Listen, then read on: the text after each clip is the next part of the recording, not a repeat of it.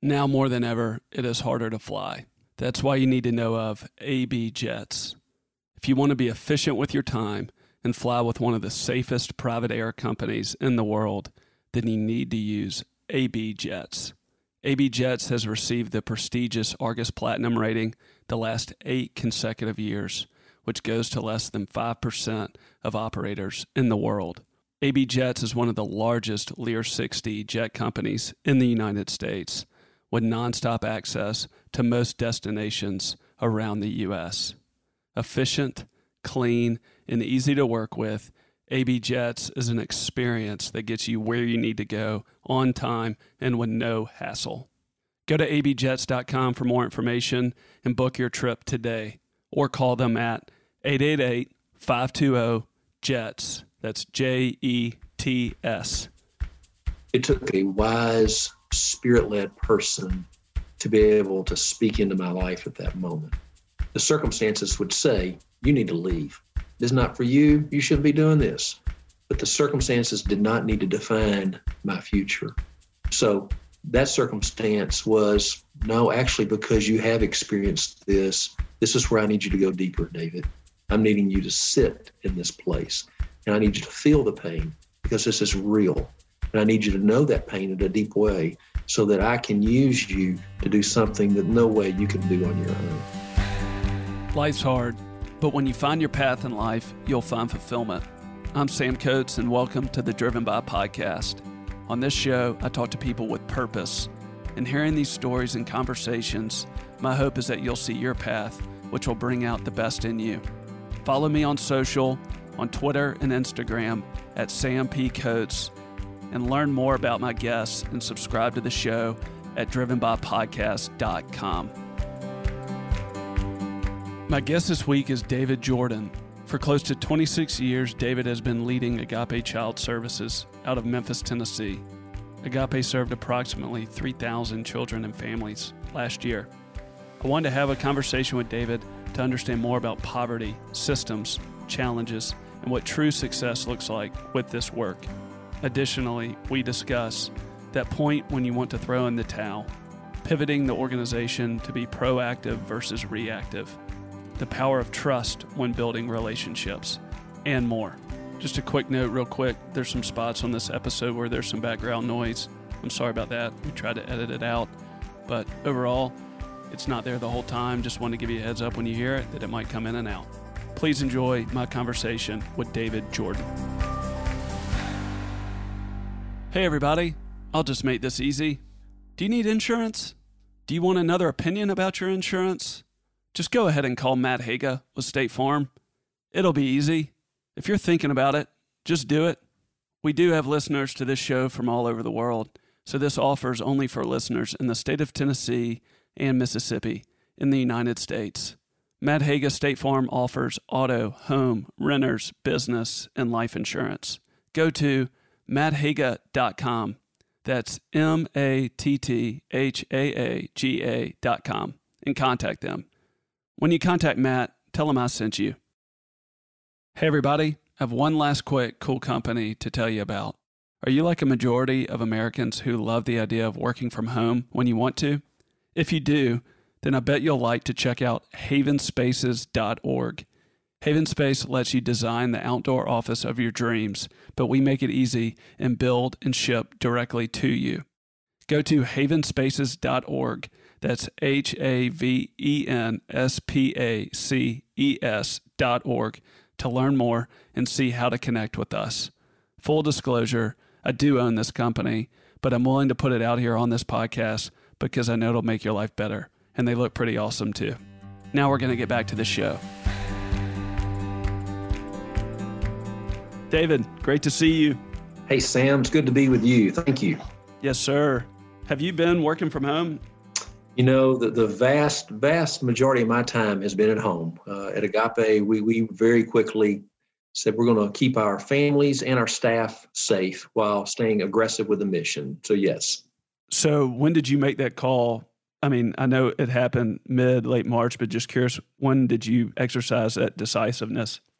We, we, we were quick. Uh, it was actually uh, Friday, I believe it was March 14th. And so it was the week that everything was coming out and and we we were trying to be proactive and say let's let's be wise and good for our staff families and let, let's stay let's stay aggressive with the mission so so we called that i remember sending the email out on on friday i think it was march 14th that, that we made that call wow were y'all advanced and set up from a technology standpoint you know all the staff have laptops and connectivity and uh, so i mean there are some things that we had to do but generally we, we were in a pretty good place to be able to make that transition I mean, like most places, uh, it, you know, there were some bumps, you know, in the first month or so. I mean, we we went quickly to we have a about 125, 130 staff. We have a, a an every Thursday staffing and devotional, and we quickly went to the Zoom environment because we knew we had to, you know, be with each other. We had to connect and be in communication, kind of feel each other's heartbeat. So, so yeah, so we we made the transition pretty quick. Wow, I know of some similar size organizations and smaller that are just coming to mind. And I remember kind of being on the fence back and forth mm. at this time that we're talking about and how frustrating, you know, that was to themselves and then also to the people on their team or even educators in schools trying to be patient, but then also be decisive because it was stressful for teachers how they did their planning. And, right. you know, it's interesting to hear you talk about y'all being decisive on the front end and how you thought through it because it seems like it would have been easy to be patient and then you kind of just keep kicking the can down the road. Obviously, hindsight's always twenty twenty, but that's why I asked you those questions. Yeah, and you know, serving a, a predominantly African American Hispanic population, uh, having a staff that's predominantly persons of color, we also very sensitive to how you know even early on in the pandemic, how that is has and does impact, especially persons of color, and so so, so we wanted to be wise. We wanted to be caring. We wanted to live out our name, agape love. And, and we said, and, and we've got to go hard and our families need it. We need to come and, and, come hard in terms of serving and doing it well. So, so yeah, so, so we made it and, and my board was very much on board. So, so we, we turned the corner pretty quickly. Can you talk about maybe a couple things that y'all did or pivoted to, to touch, to affect, to connect with the communities that y'all serve that you just referenced, you know, when physical contact, physical communication a lot of times was cut out. How'd y'all navigate that? Yeah, yeah, it's a good question. So Sam, we we lead what's called a place-based strategy. So we we go to the places that people live, and so it's very relational. So our staff are embedded in apartments where, where our families live or live in around those areas. Our staff are embedded in 17 schools where our kids go to school.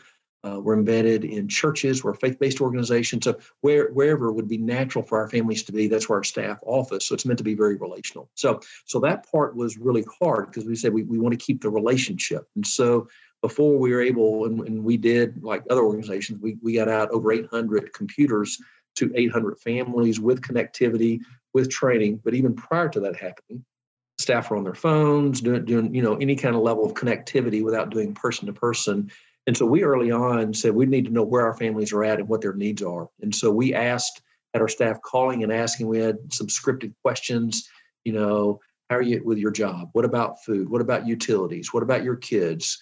Obviously, at that point, school had been shut down, so school was not a factor. And, and so we, we've done that at different junctures early on in the summer, did it again at the end of the year. You know, what are your needs and how have they changed and how do we best respond? And how do we voice and advocate on your behalf to others of power with resource and support. So the families, I, I saw 3,000. Is that the total number of families that y'all served and contacted last year? Yeah, we, we served a, a little over 2,000 families, uh, which equated to several thousand individuals. Uh, we have a, a, holistic, we call it, it's called two generations, serving both parent and child. So the whole family uh, in a poverty fighting, poverty reduction work. And so everything we're about is trying to fight poverty. And so, uh, so yeah, so we served nearly 2,000 families last year in 2020. So these are families. Is it either a single mother, single father, husband and wife, and their kids, or can you describe the makeup of the family itself? Yeah, so, so it's a whole range in, in terms of family constellation. We're in Frayser, Whitehaven, Hickory Hill, a large number of, of single parent adults who are parenting uh, women, some fathers, some uh, mother father together, can be multi generational, grandparents, aunt, uncle, you know others in the household. And so and and also uh, you have some doubling and tripling up. And so you have families living with each other for a variety of reasons economic and otherwise. And so uh, so yeah so so the constellation is, is a range of those uh, with, with children obviously birth to 18 and even beyond living in the home and so the poverty and anybody beneath the poverty line that fits that description is somebody that y'all serve so our model has been, Sam, we, we are going into under-resourced communities with under-resourced uh, and are under-resourced. Most often, families that we're working with, they're in apartments and surrounding area. So by by federal definition, they live in poverty uh, or dire poverty. And so our goal is um, to not have you try to fit into a program. So we mm-hmm. we raise dollars and do what's called braided funding. And so we put the different dollars together so that if Sam or David or our families were to say, you know, can you help me with food? Can you help me with a job? Can you help me with my third grader in school? I've got a two year old and I'm concerned whether they're going to be ready for school or not. Or I've gone through significant trauma and we need counseling. And so we have raised dollars and have braided funding. So no matter what the matter a family might bring up, we don't want to say no. We want to say, how can we serve? How can we come alongside Agape or one of our 150 partners and we will serve you. So, so we use what's called a no wrong door. Whatever door you come through saying, I need help, we want to meet you right there. Curious, could you talk about some of the systems and processes that you and your team have put into place? Because there's a lot of variables there. That's a lot of communication. I would imagine sometimes people want to communicate with you or your staff in ways and at times that are not always easy to control. How have you and your team been able to build out your organization where you're able to serve so many people with so many different ways of communication with so many different needs? We believe in place, we believe in proximity. And so, one of the systems, as you mentioned, what we believe critical is that we are where the people are at. We are creating and developing trusting relationships. And so, relationships are critical to any of the system work. And so, do I trust you? Do I think do, you, do I think you mean good to me? Have you shown that? What does my neighbor say about you? And so, so the, the level of trust that we are building and continuing to try to build is, is a critical. I mean, it is just the epicenter and the core. So through that, uh, when I call you on the phone, when we use our computers, when we're connecting with, will you come to the school and have conversation with the teacher in the school system? Maybe you do or do not have a great relationship with or I'm trying to help you around employment. And there are a range of things around employment that you need to do that maybe have been unsuccessful for you in the past. Do I trust you that you mean well and good for me? And can we walk this out? And so we have staff called connectors. They connect relationally and they connect with the resources you need and want to be able to be where you're trying to get to, to your dreams, your, your aspirations. And so, from a system standpoint, it really is more organic. It's the relational kind of equity. And then, can I walk with you to get to and through the systems to get to where you're trying to get to. How have you learned how to live in ambiguity with your role and with all the moving parts? And it seems like you're really good at fundraising, but obviously there's a lot to the organization itself. But I'm curious when you were talking about all these different needs in these communities and the stress and the adversity, the pain, that all of us have, but then also the challenges and the pain that gets magnified with poverty as well. So if something like falls through the cracks or a grant program falls through or if you have been fortunate with a big gift and you know you're seeing opportunity, et cetera, how do you live with ambiguity or things that might fall through the cracks or good things that need momentum that you don't really have it all tightened up in, in your head yet and just kind of operate when there's so much at stake with the people that you serve? Yeah, yeah, that's a good question. I have a, a leader that says we, we live in the land of ambiguity. And uh, so, so it's interesting you'd use that word. And, and so that is um, somewhat just inherent with kind of what we do. Uh, we're not cookie cutter. And, and one thing that's really important to this is we ask our families in the community tell us what's working well and tell us what's not working well. What stands in the way of your being successful? And so, so the voice of the people help kind of uh, break through a lot of that ambiguity, although there's still a lot of it. And so we, we have been in the communities now for 12 years or near, nearly 12 years in all, all three communities. So we have a long-standing history of building trust, asking these questions. And our families have said historically, David, if you want to help the most, help me around safety. So this is not just MPD safety. It could be a range of matters in terms of safety and trauma. Also said, help us with education for our kids. And for some, they knew I need help in supporting my child. For some, it's the school my kid's going to is a low performing school. Is, does the piece of paper they get mean anything or not? Help us with that. Help us with work, work and workforce development. I've got a job. Only over 50% of our families are working. They're underemployed. They're not making 15 or $20 an hour that would help them get out of some of the places and, and, i use that almost figuratively, but some of the places they're wherever they're wanting to go to meet their dreams. Uh, we have families that say, help us around housing. And so, land and housing, affordable housing, is critical around poverty. Our families know that. And so, so those are some of the big rocks. There's a lot of other things. And so, we have partnerships with nearly 150 different organizations, nonprofits, corporate, churches, et cetera. And so, what we're trying to bring to the table is Sam, tell me what is it you and your family need. And if you say something that, you know what, this is something we need, we need, and maybe we don't have a response to that, part of our job as an organization is who in, in the world of Memphis and Frayser, Whitehaven, Hickory can help meet that need? Who can come alongside and support that? And so, so we wrap services around. We look for resources, and, and our our goal is we want to address anything that you would raise up that is a barrier to your being successful. So we do live in ambiguity. We do have, you know, fundings coming in and out. Our commitment to our communities continues to be uh, we are not backing down. Uh, we, we have now our second campaign.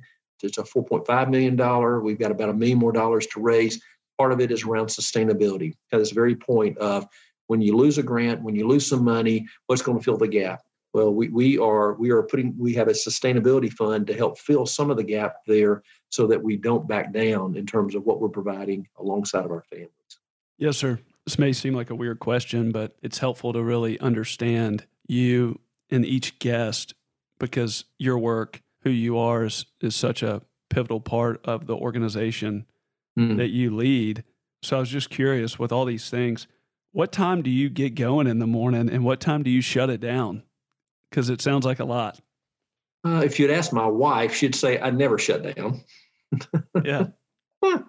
Uh, I was up at 4:30 this morning, and I used to be a late night owl. Uh, that that's that's lessened a little, but uh, I've got a team that's passionate about the work. We, we, we try to have reasonable boundaries because we're in it for the long haul, and it's a marathon. It can be long hours, but but it's what we're passionate about. What we believe what God has called us to be about. Have you operated with that intensity this entire time? Yeah, yeah. I'm I'm a strange bird, but yeah, I have. Are you from Memphis, Tennessee? Not originally, but but Memphis is home. Uh, we we came here in '95, so this is I've started my 26th year here at Agape. Uh, grew up in was born in Middle Tennessee, really reared in North Alabama in uh, Decatur near Huntsville, and then got my college degree in Nashville. Right.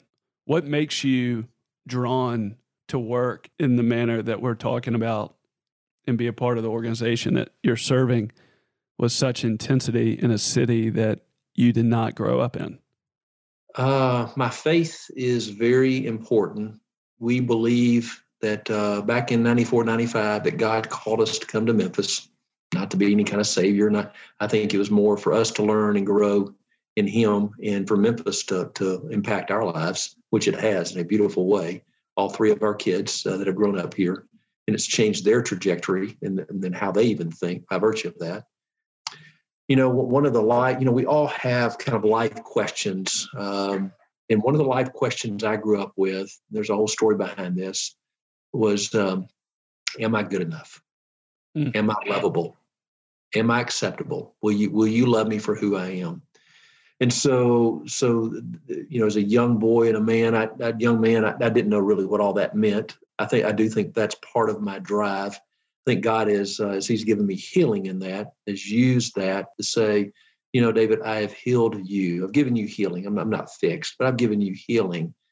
Now turn that to others who have their own life questions. Everybody has them, and uh, I'll be I'll be the healing, not you, for them. So so that is a driver for me. Whatever our own life experience is, can become our, our greatest nemesis, or it can become the greatest almost jet engine fuel that, that leads us to where we're at and where we're going. And uh, God, God has used it as, as jet engine fuel for me.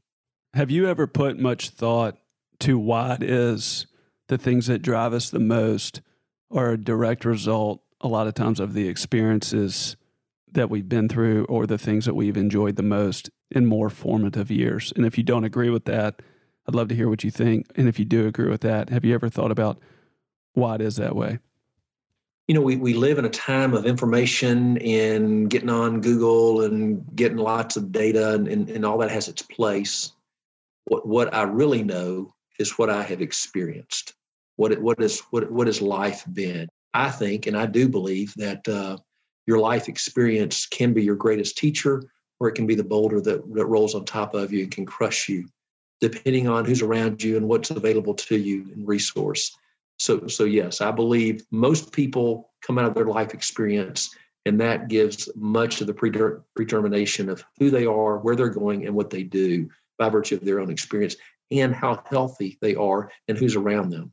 And most folks doing the very best they can. So I know for me, that is no doubt true. Uh, I, I'm not doing this work because I'm some great guy or give me applause or pat me on the back. I come to it as a broken man who is a broken young boy who I received healing, still broken. And, and God and others have used that in ways that I wouldn't, I'd have never scripted this for my life. At 25, there's no way I would have said, this is what I'd be doing and doing it for this long. Yes, sir. Was there a certain age from a career standpoint where you feel like you, you kind of recognize this mm. very clearly where it started, where you started to grasp it the way you just described it? You know, when I was, um, 25, 26, somewhere in that age range.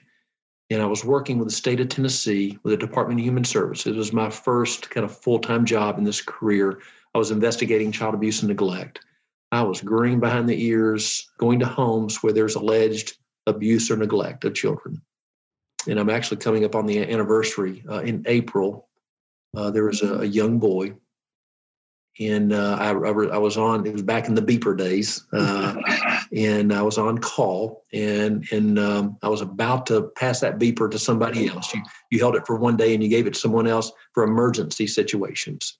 Well, uh, I got it just two minutes before five o'clock or something like that, and I was to go see a young boy named Corey, who's four years of age, at Vanderbilt Hospital. I was in Nashville at that point. The short story is uh, Corey had been beaten to the inch of his life, literally. I saw him in the hospital. He was unconscious. I mean, I just, just I, I, didn't know what to do. I'd never seen anything like that. And I've been doing the job for a while. Probably fortunate for Corey, he died the next day. He had been beaten that severely and that badly. It shook me to the bone. So much so that um, I thought this is not for me. This this is I I can't do this. I, I I don't have I don't have it in me to do it. And I had I had someone who spoke into my life who said, David, um, you do have what it takes. And someone needs to stand in the gap for the Corys of the world. And I'll walk with you. Who was that? Uh, his older gentleman. And um, otherwise, I, I, would have been done. And uh, I needed wisdom. I needed I needed insight, and I needed someone to help me grapple with myself and then see outside of myself. And uh, that was the turning point for me. Well, but before that, did you go to Belmont? Was it Belmont? Lipscomb. Okay, Lipscomb. Down the street. did you have five majors? uh, not I, my major was in Bible, okay, and, and I had a lot of minors, and and all that meant I had a minor in Greek, I had a minor in math, I had a minor in business and psychology all that that meant was David was a confused boy trying to figure out what in the world am I supposed to be doing. And so I was poking around a whole bunch. Were you valedictorian of your high school? Uh, no, I was top 6% or something like that, but no. I mean, I, I was confused, but I didn't get four minors and. I'm, I'm, just not a very sharp or smart boy. I, I'm a little slow on the uptake sometimes. So you got the job with Human Services, you said in Nashville. Yeah. Out of postgraduate, correct? Uh, actually undergraduate, and so yeah, yeah. So I had I had my degree, actually a degree in Bible, and I never sensed I was called to preach or pastor. The best I could come up with was um, I was to uh, help other people, and, uh, and, so I was able to. Get, it took me a while because that's not a degree that uh, Human Services necessarily uh, hires around. And so while I was at DHS, I started my master's in social work.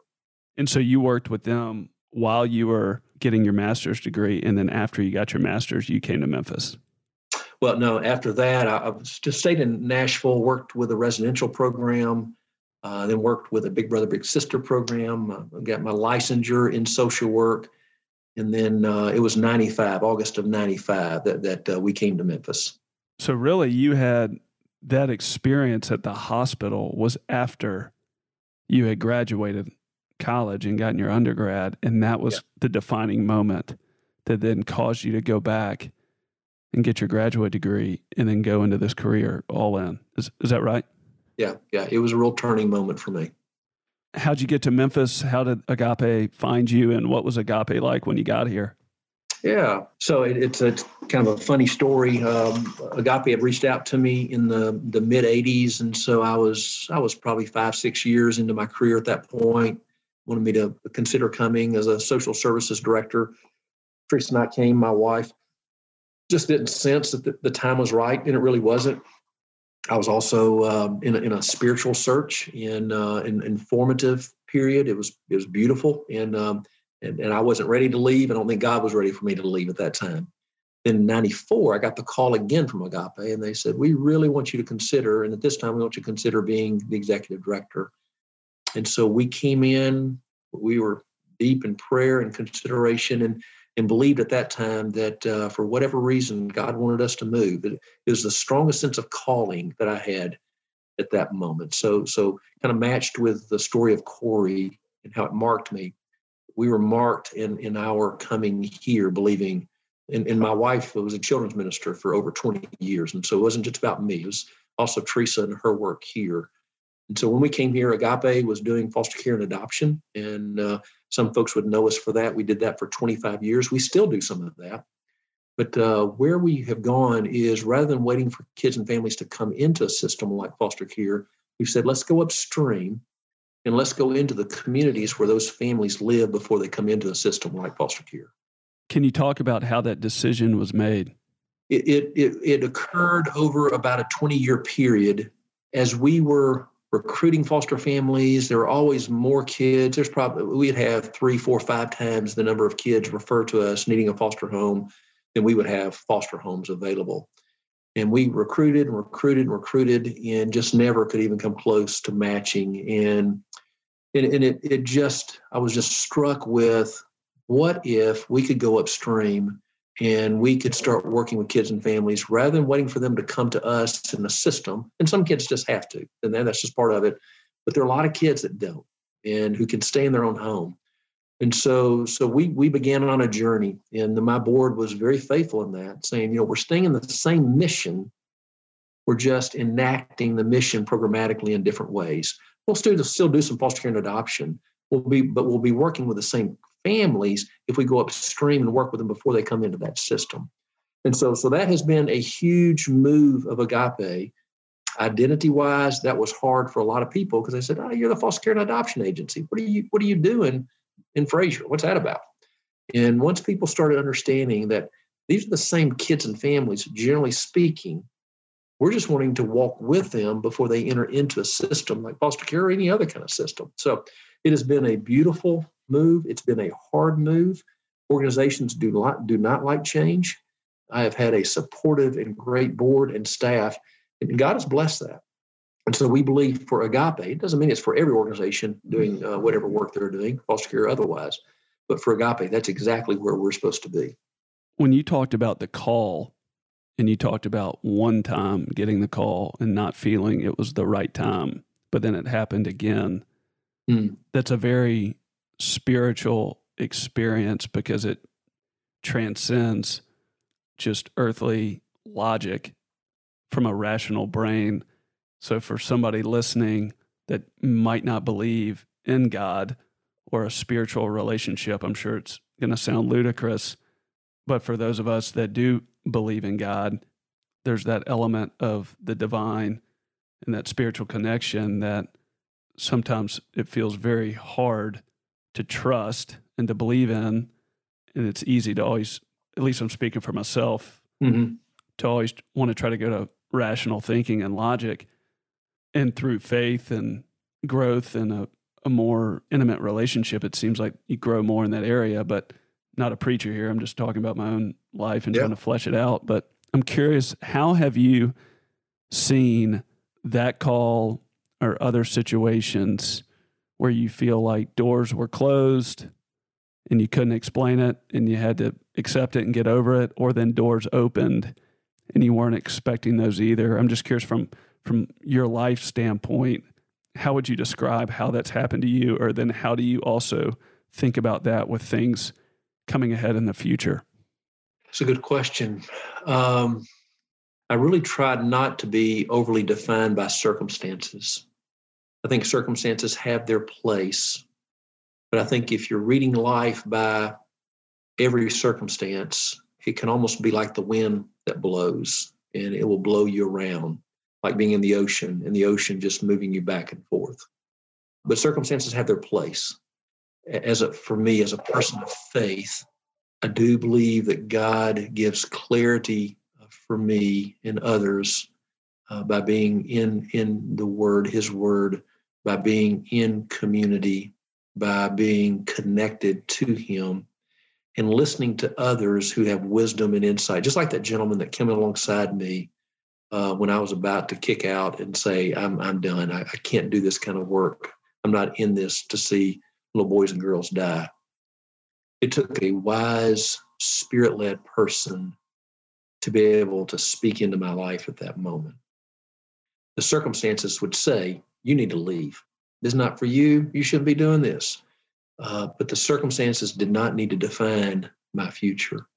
So that circumstance was no, actually, because you have experienced this, this is where I need you to go deeper, David. I'm needing you to sit in this place and I need you to feel the pain because this is real. And I need you to know that pain in a deep way so that I can use you to do something that no way you can do on your own. And so, so I don't know if I've answered your question directly, but but that's um, for me hearing wise counsel, spirit-led counsel, being in, in a variety of ways, and being centered to be able to do that uh, may or may not align with the circumstances, but will give clarity to the direction. Yes, sir. And then let's say you're looking at hiring someone, a key position or a key person for the board or an internal matter that not exactly sure how to decide on something. Or maybe it's a new opportunity that came your way. How do you approach that to try to understand clarity on how to operate with conviction on the right thing for you or the organization that you're leading or your family, all the same? Yeah. So, since we're talking about agape, I'll, continue in this vein. I, I, challenged my board and the organization back in 2015 that we, if we're asking for generational change, then agape needs to make a generational commitment. And so, rather than a two, three, five year strategic plan, which is the typical corporate model, said, what if we make an 18 year, a generational commitment of our direction? And so it won't be a strategic plan with everything kind of built out of what, what all that means, but it says this is the direction we're going as an agency and organization. And we did that in September of 2015, actually September 10, 2015. We have a document still that, that's a living document that says this is the direction. Once that happened, then it made it easy because we believe we had clarity. This is the direction we were supposed to go that made it easy then to make decisions of what is a yes and what is a no. And one, once we, uh, Sam, made that decision, God frankly has blessed Agape. I mean, we have tripled in size. Not that size and, and big is better, but we have tripled in size in the last four to five years. We have grown deeper in community. The level of impact that, that we've been allowed to have has really increased. And so, what I find is when you're clear on, for me, where God would have you go, that doesn't change. And his consistency does not change. So now I can make decisions, and it, it's pretty easy for me to say yes or no to a lot of things. And I stay in the vein or the flow of what we're about. So that sounds pretty simplistic, but what I find for a lot of organizations, families, they don't really know who they are. And without knowing who you are, you don't know where you're going. And um, and Agape's never, not always known that, but we are we are very clear about who we are, whose we are, and we're very clear about this is the direction we're supposed to go. So none of those things are questions for us anymore. And so when funding opportunities, programs, other things come up, we we have a pretty pretty somewhat simplistic way of saying, okay, will this meet this long range generational matter? That will this be good for the community? And if it is, we're going with it all, all gusto. If it's not, we say no to it and and we're and, and that's easy for us to do now. What is that 18 year goal? Uh, so it is uh, to go deep in the communities that we're in, Frayser, Whitehaven, Hickory Hill. It's to keep the voice of the people in the center. And so as we have questions about direction, where do we go? First question is, what do the people say? What do the families and the communities themselves say? Would this be good for them? Is this something they want? Is this something they need? It includes this poverty reduction work, helping families be able to get to the place they're trying to get um, to, to be successful, to have joy, to uh, meet their dreams, if you will. And, and it is also uh, the potential of scaling this work to other communities in Memphis and beyond. There are a lot of specifics uh, in between all that, but those are some of the, the, the core pieces of saying, can we move the needle of poverty in Memphis? Can we do it in a substantial way? Can we do it with lots of partners, including faith partners?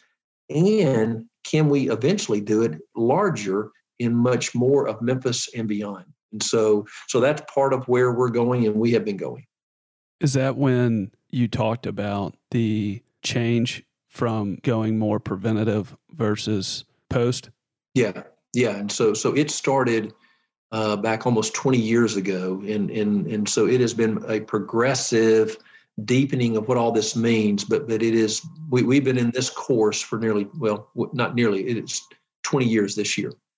I saw some statistics and data before we started talking that poverty in the United States has actually decreased since 2007 through 2018. Is that statistic correct?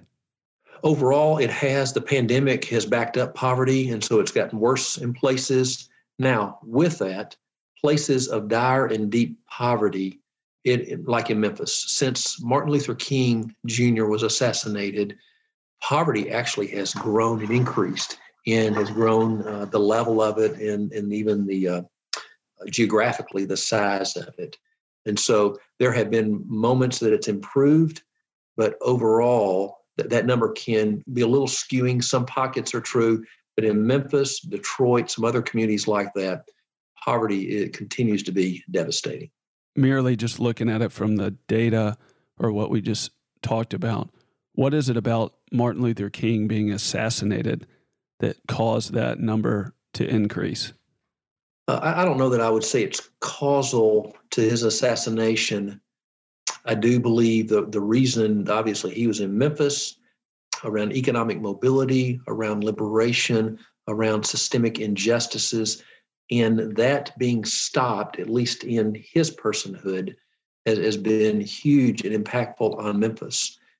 Who has the voice, consistent voice, to address systemic injustices, poverty, uh, and all of the alike, and in Scripture be called uh, justice and, and, righteousness. Who is doing that? Uh, and, and, as a faith-based organization, we are challenging churches and especially white, predominantly white churches. What is our voice? What is the work? And so we're trying to equip those who would be able to have impact. And so King's assassination, uh, I would say, stalled some of the work. Some of the work has continued, but it also, if we don't see the poverty matters at a systemic level, we look at it just at an individual level, then we're missing just the prongs as some people will talk about escaping poverty.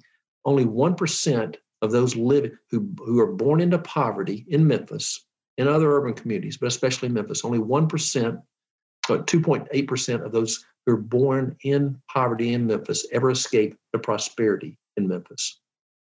Very few escape out well. And, and that's been a historic fact for some time. And so um, uh, King was trying to help us look at this systemically.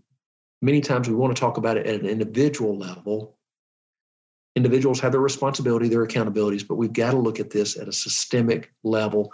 What are the things keeping families in poverty and not letting them out?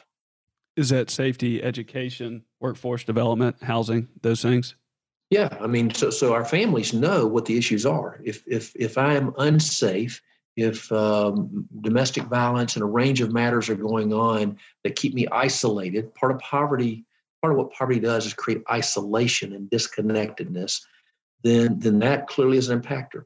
Uh, if I live in an impoverished community, if you just put a grid of where poverty's at and what are the what are the school performance levels, uh, most of our families have children attending school that are the lower performing schools. If I'm getting a if I'm getting an education from a lower performing school with all of the hard work and, they're doing, if they're under resourced, they don't have the money to do what is needed, then when I get out of high school, does my piece of paper mean anything or not?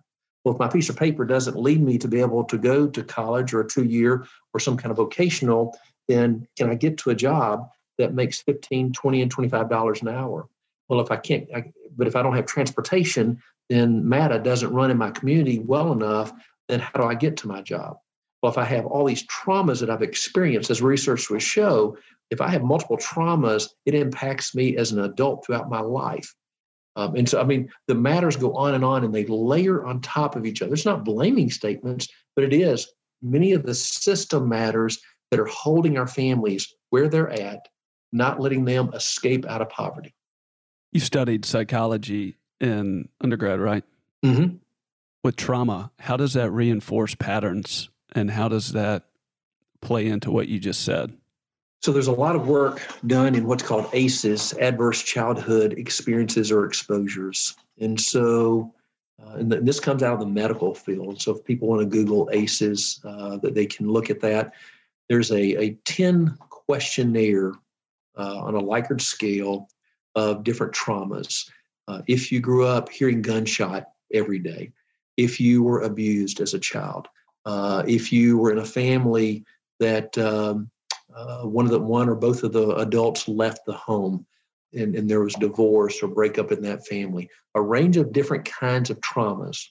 If you score, if you check uh, yes to four of those questions or more, then the research shows that uh, especially living that in that as a child affects biologically your brain development it affects you emotionally and socially. And so it could it could negatively impact you to be able to perform well in school. It could negatively impact you in terms of your just your so, social emotional ability. It can negatively impact you in terms of your relationship capabilities because of those factors. It can negatively impact you in terms of then can you get a job? How do you get a job? And how do you interact on those jobs? And so just the, the impact on the brain development those early stages have huge impact and that trauma, and some would say it's as, as if uh, being in a third world uh, or being in a war, if you will, kind of that post-traumatic stress disorder, that kids and families experiencing that every day, all day long for a week, two weeks for their, you know, on end, that that has huge impact on their own development. You know, one of the things just growing up in Memphis I just always felt like I heard that bootstrap mm. saying. And I think about my own self when you were talking earlier, where me personally, over the last, I'd say two years, I've experienced a ton of freedom. And I've been a Christian. I would profess Christ at least since high school. But, and I know Christianity in the Bible Belt is different than other parts of the country and other parts of the world. I'm not going to go there, but I just think about the renewal of your mind. And mm. I think about the power of a therapist or the power of a psychologist. And I think about neuroplasticity and the rewiring of your brain. I think about addictions, and, and these things are so powerful. And just if you do have a job, make great money, whatever. That doesn't mean you're going to be happier. That doesn't mean right. that you don't have issues. And it's powerful and it's informative and it creates conviction just to hear and to be reminded again of holistically the needs that agape feels in the way that you've described it on really trying to get ahead of the curve to where it's not just reactionary, but then also to to really kind of drive home with clarity mm. why things are the way that they are and why we miss those things and how easy it is just to judge one another.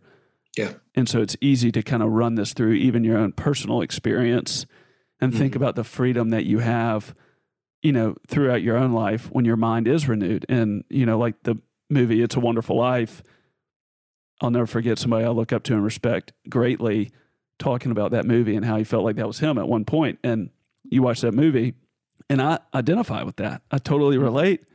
mm And and I've been given a lot of privilege. And mm and so it's just it's very clear how you laid that out.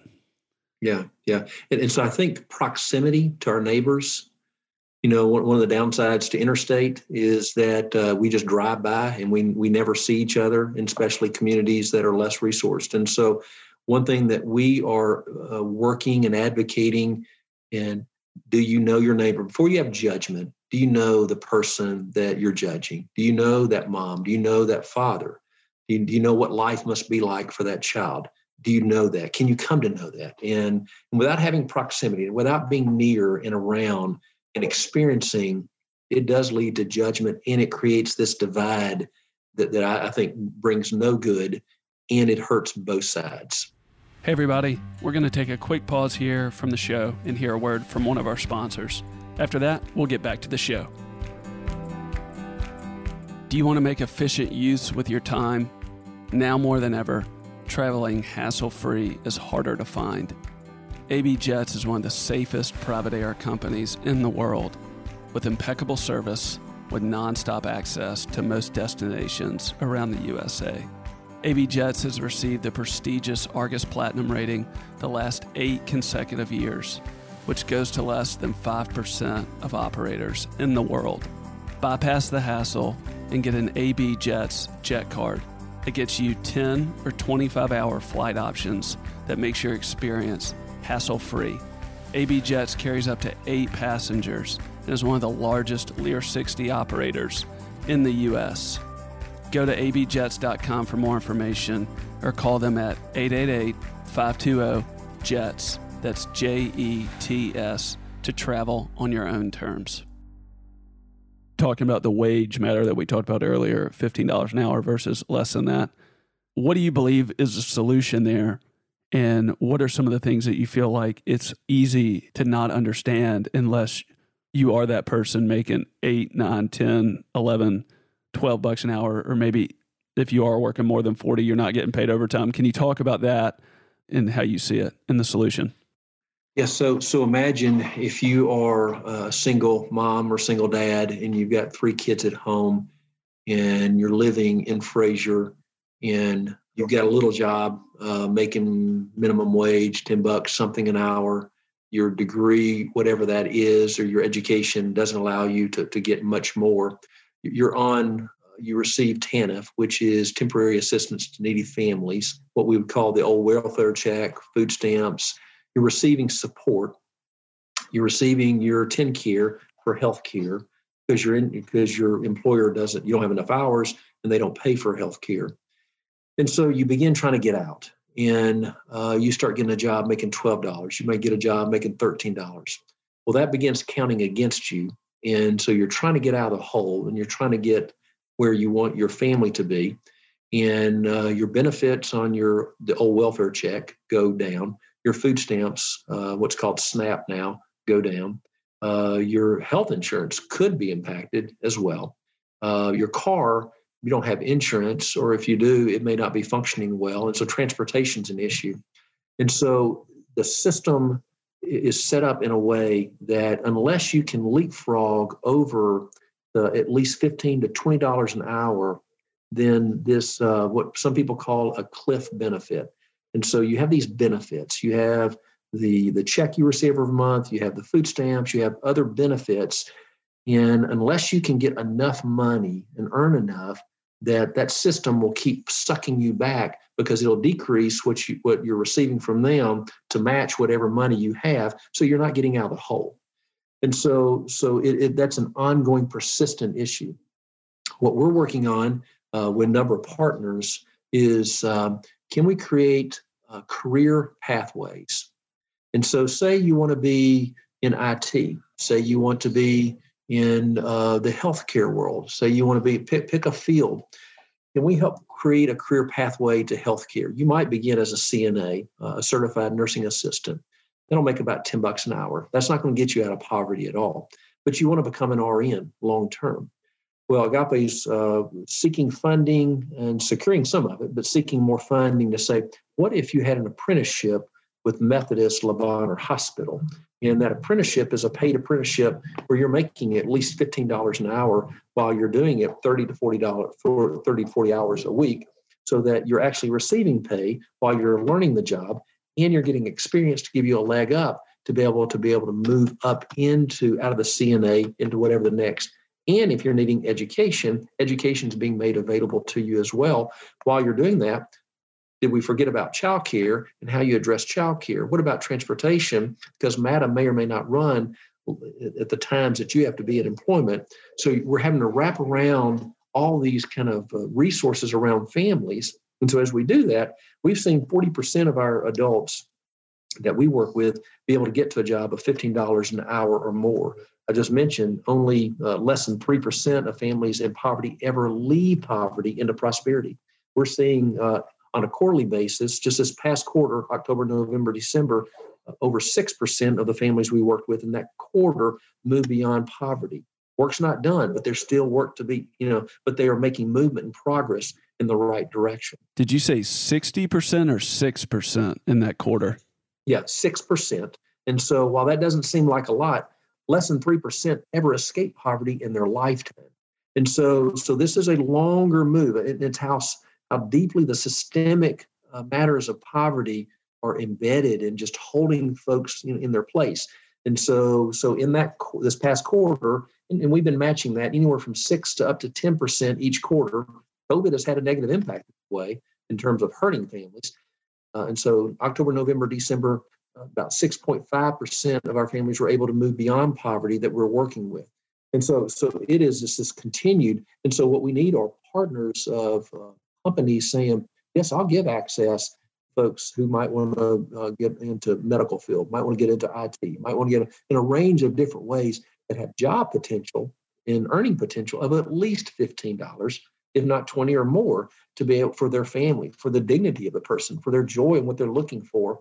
Uh, and Agape is coming alongside those families and saying, we're going to wrap around because there are a lot of matters that can come up while that's happening that can knock you back down.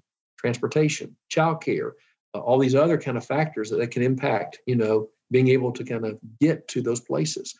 So, so that that's the kind of work that we're doing that we believe is successful, but it's going to take some key leaders uh, with us. And, and, we have the, the Chamber of Commerce has locked arms with us, Methodist Le Hospital has locked arms with us, Governor Lee in the state of Tennessee. And so, so we are engaging a lot of churches in Memphis. And so churches that we're working with indigenous to those communities and others. So we're locking arms with a lot of key partners. And, and so we are aggressively trying to move forward in this hard work, but it, it really is a matter of togetherness to do this. From a national standpoint, do you feel these things repeat themselves? What I mean by that is, I think Memphis is the 100th, maybe largest, but let's say other metro areas that are 600,000 and up do you feel like their challenges, the organizations like Agape that are doing great work there over and over again, do you feel like it falls under these core things that you just laid out and we're discussing right now? Um, you know, every community is different, but I will say for Frayser, Whitehaven, and Hickory Hill, those core areas of safety, education, jobs, workforce development, housing, family stability, and having the sense of hope, hopefulness in the center is core in those three communities I generally hear that in, in other cities as well. And so I think these these are some of the core matters. And part of the problem is that some will say, well, let's deal with education, or let's deal with jobs, or let's deal with trauma, or let's deal with housing. Uh, let's deal with churches and hope in the sense of if you don't do them all together, working in harmony, then for the family, you're not helping them get out, if you will. You're not helping them get to the places for mom, dad, auntie, uncle, 12th grader, seventh grader, third grader, two year old. How does this work on the wage piece unless something was passed from a federal standpoint? I'm assuming that's just the way that it would completely, or I don't know really the relationship on that between federal and state in this specific thing. But is there hope unless something nationally was done? I mean, I guess there's always hope, especially with talking to you. Yeah.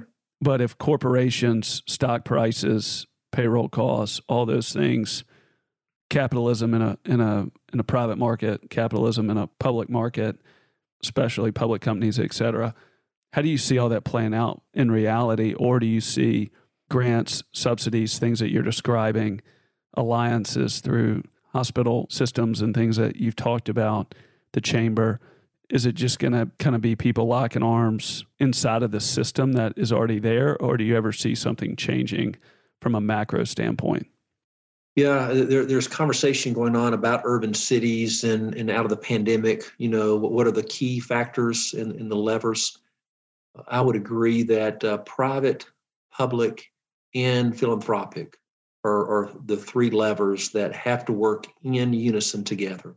And so um, Agape uh, does secure quite a bit of public funding from federal, state, and other governments. We believe those dollars are critical to help around workforce development and jobs and having dollars to be able to put on the table for apprenticeships and, and some of those kind of things.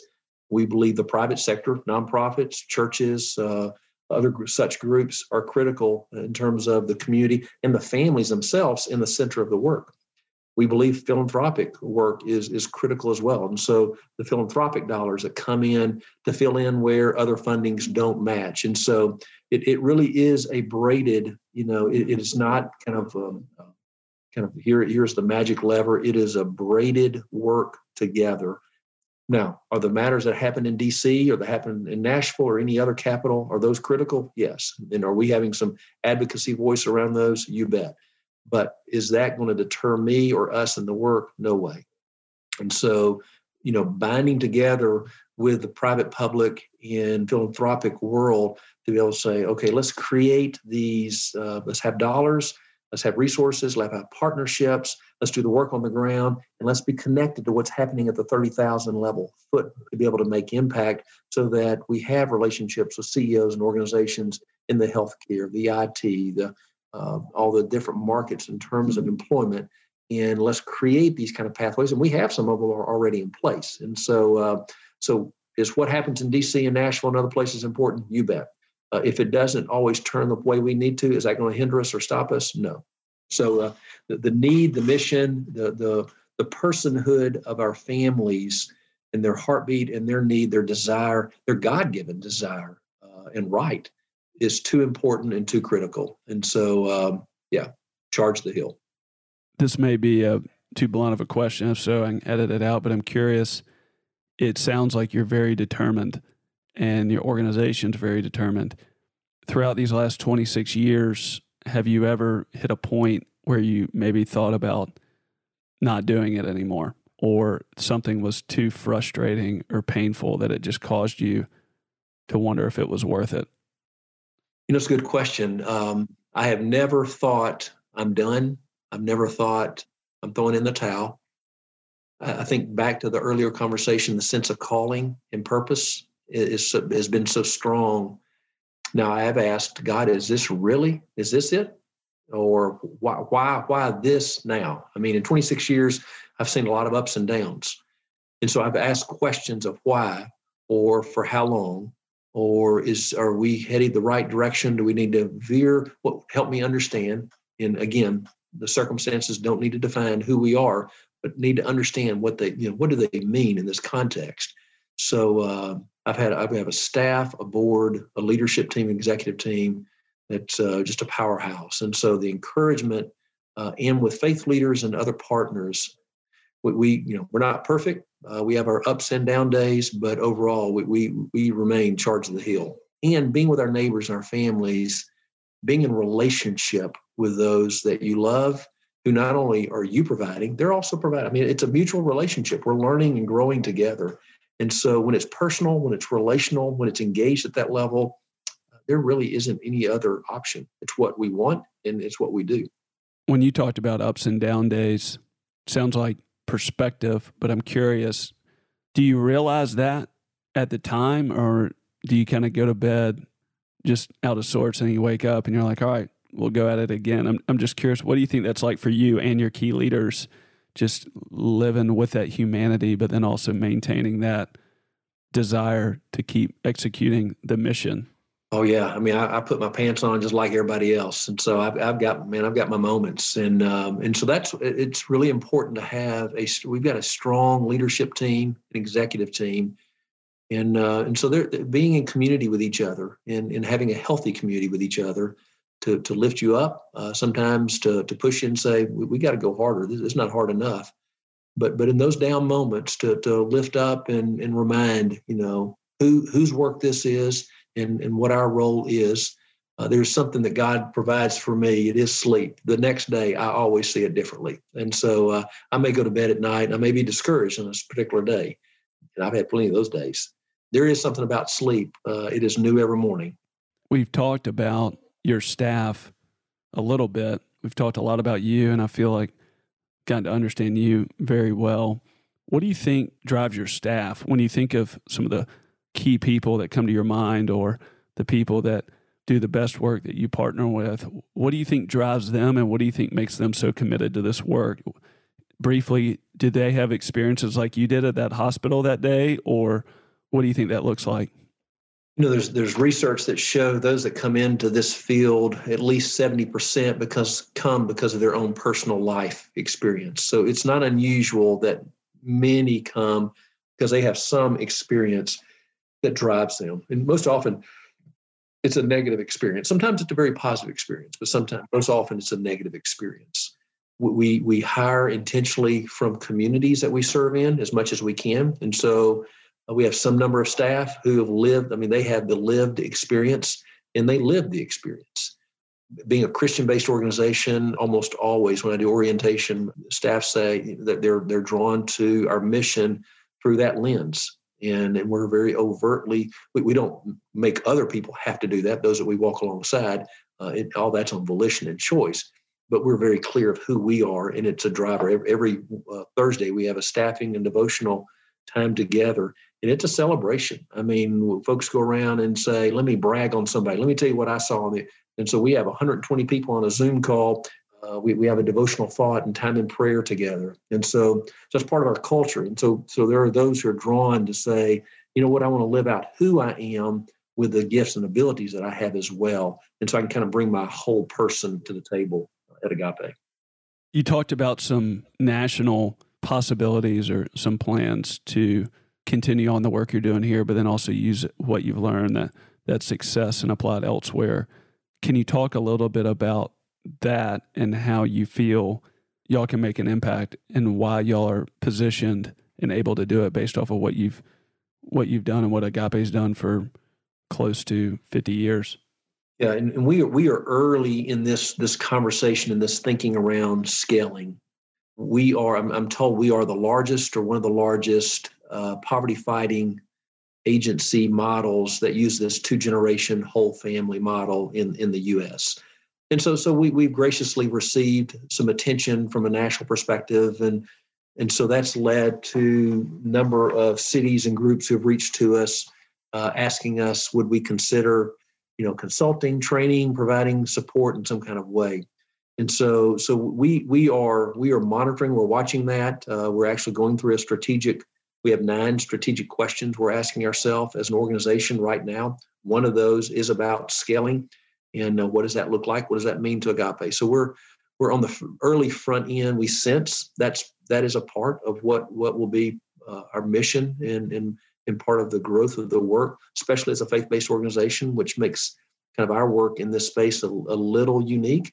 But it doesn't have to be just with faith-based organizations. We work with a lot of non-faith-based groups uh, in terms of our partnerships, and so. Uh, so, so right now we, we sense the scaling is coming. We're being asked to do that we are intentionally hesitating and holding back. Uh, we believe we're at least a year or two away from really launching into that if that's something we are to do. So so we are we're in a discernment phase around scaling.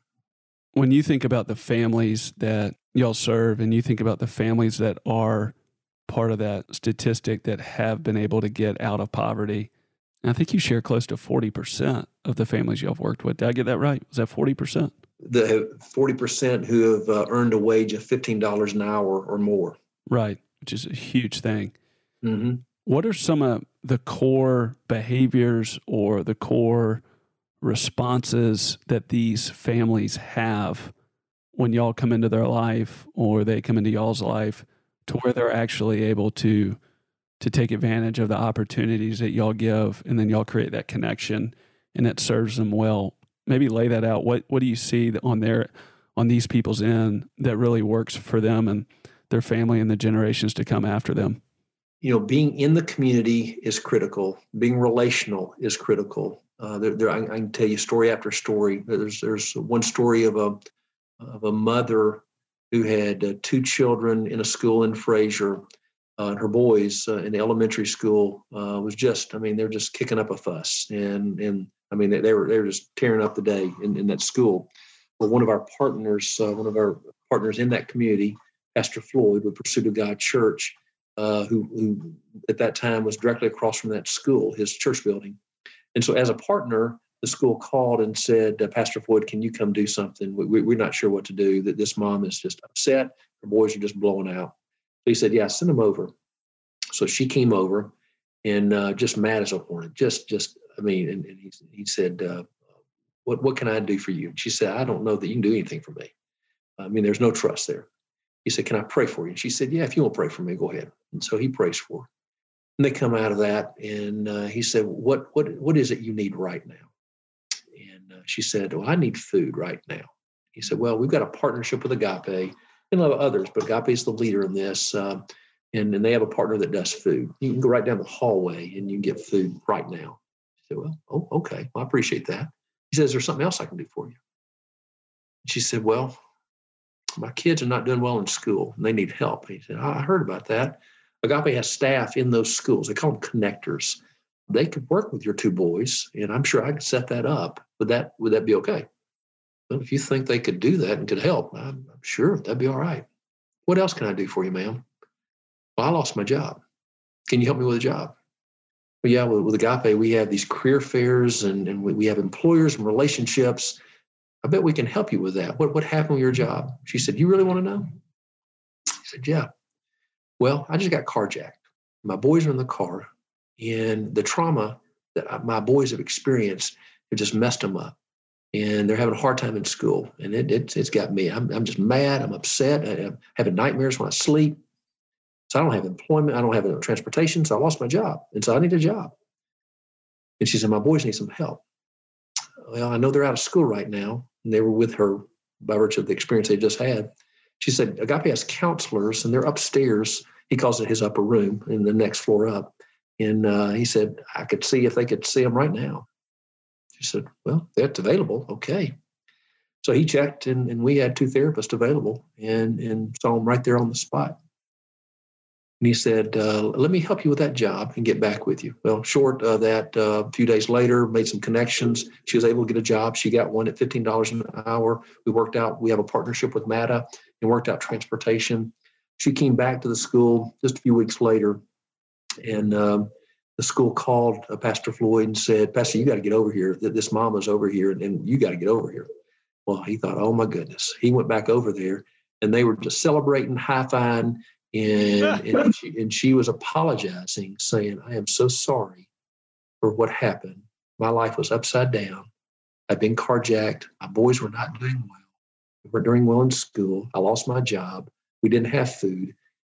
And I, I, I didn't know what to do. And I and and and I've never and I've never been helped like this. So thank you. And so it built trust, it built connection, but more so it, it built in life in her her boys to believe that there's somebody that has good and goodness of their interests and their welfare for them.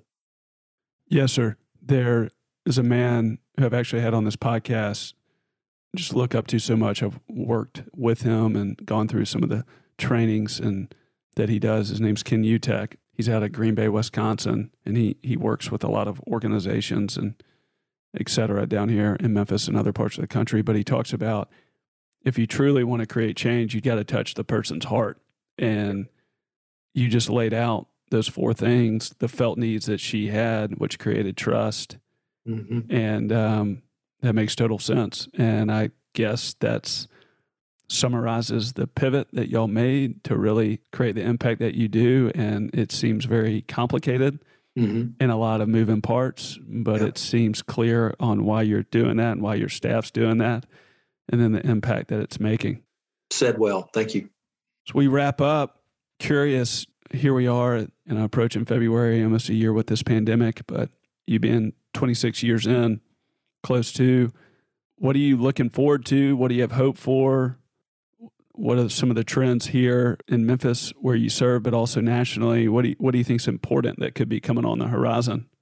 I, I am excited about 2021. I'm hopeful of 2021. I'm very aware and very clear headed of the pandemic, and um, I mean, there's a long tail that that's going to impact our families. The the, the moratorium on rent and things like utilities that will that will have to come off at some point and families will have to pay and there are owners who who need money as well. I mean it's a two-sided thing. So so the uh, i think there's there's a potential of a tsunami for our families coming that are living in under resourced communities. And so so i'm very aware of that.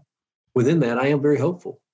One of the things agape is saying uh, this partnership like i mentioned with pursuit of god church in uh, bellevue baptist which is the largest southern baptist church in the world we created a partnership between the two of them. And there's a whole story there. That has led to phenomenal, deeper work going on in partnership with Agape and these other partnerships.